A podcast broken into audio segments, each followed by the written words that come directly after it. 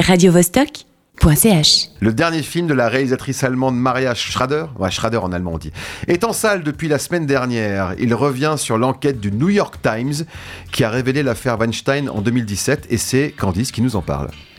2h09 dans les coulisses de la rédaction d'un des journaux les plus connus au monde.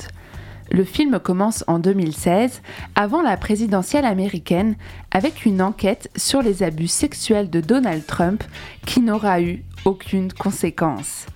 Megan Toey, la reporter en charge de ces investigations, ne lâche pas l'affaire et se consacre ensuite au harcèlement dans l'industrie cinématographique américaine.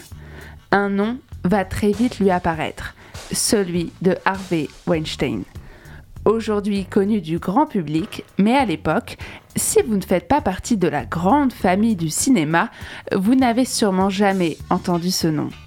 C'est le patron de Miramax, une des maisons de production les plus importantes au monde. C'est l'homme aux 81 Oscars et aux 81 dénonciations publiques pour harcèlement. Parmi elles, Asia Argento, Judith Godrèche, Eva Green, Salma Hayek, Angelina Jolie, Rose McGowan, Gwyneth Paltrow et Léa Seydoux. Oui, aussi Kate Blanchett, Emma Decaune, Clara Delevingne et Ashley Judd.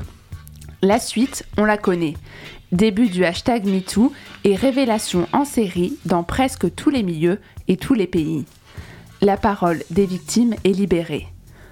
Ce qu'on ne connaît pas et que nous révèle le film, c'est tout ce qu'il y a eu avant l'article du 5 octobre 2017.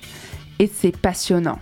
Maria Schrader nous montre les coulisses du journalisme d'investigation dans les vrais locaux du New York Times où l'on suit Megan Toey et Jodie Cantor, les deux reporters qui ont travaillé dur pendant des mois pour faire tomber l'un des plus gros secrets d'Hollywood. Ce sont deux femmes, jeunes mères de petites filles, qui se livrent corps et âme dans cette bataille à la recherche de la vérité. L'objectif Collecter des preuves et convaincre les victimes et les témoins de go on the record, c'est-à-dire de parler publiquement. Le seul moyen de le faire, c'est de le faire collectivement. Sororité oblige. Car le problème, c'est qu'elles sont liées par des énormes pots de vin qui ont acheté leur silence et des clauses de confidentialité. Et comment elles ont réussi alors? À force de nombreux coups de fil, de dîners au restaurant, de discussions avec les avocats de Weinstein, de nuits d'insomnie, elles ont été force de conviction et réussi à collecter suffisamment de témoignages et de preuves pour écrire un article publiable. Et encore, ce n'est que la partie immergée de l'iceberg. Suite à ça, les autres plaintes sont arrivées en masse une fois que la voie a été libérée et sécurisée. Ce qui est dingue, c'est que pendant tout le long de l'enquête, Megan et Jodie se demandent pourquoi elles font tout ça, si ça va vraiment changer quelque chose et si ça vaut la peine de continuer. Car leur vie devient un enfer. Elles sont suivies, mises sur écoute et menacées par Harvey lui-même.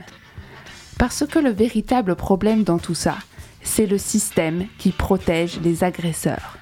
C'est pour ça que ça a mis des dizaines d'années à éclater au grand jour les avocats, les comptables, les responsables financiers, les membres du conseil d'administration ont protégé leur patron en pensant qu'il s'agissait de relations extra-conjugales et non pas de viol. Et celles qui n'ont pas accepté les avances ou qui ont refusé de se taire ont dû tirer un trait sur leur carrière dans le cinéma. Du coup, euh, on va au cinéma voir She Said C'est clair, c'est un document très important ne serait-ce que pour comprendre le journalisme d'investigation.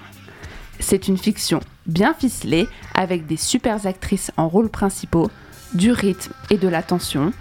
Même si on connaît la fin de l'histoire, c'est un film essentiel pour la comprendre. radiovostok.ch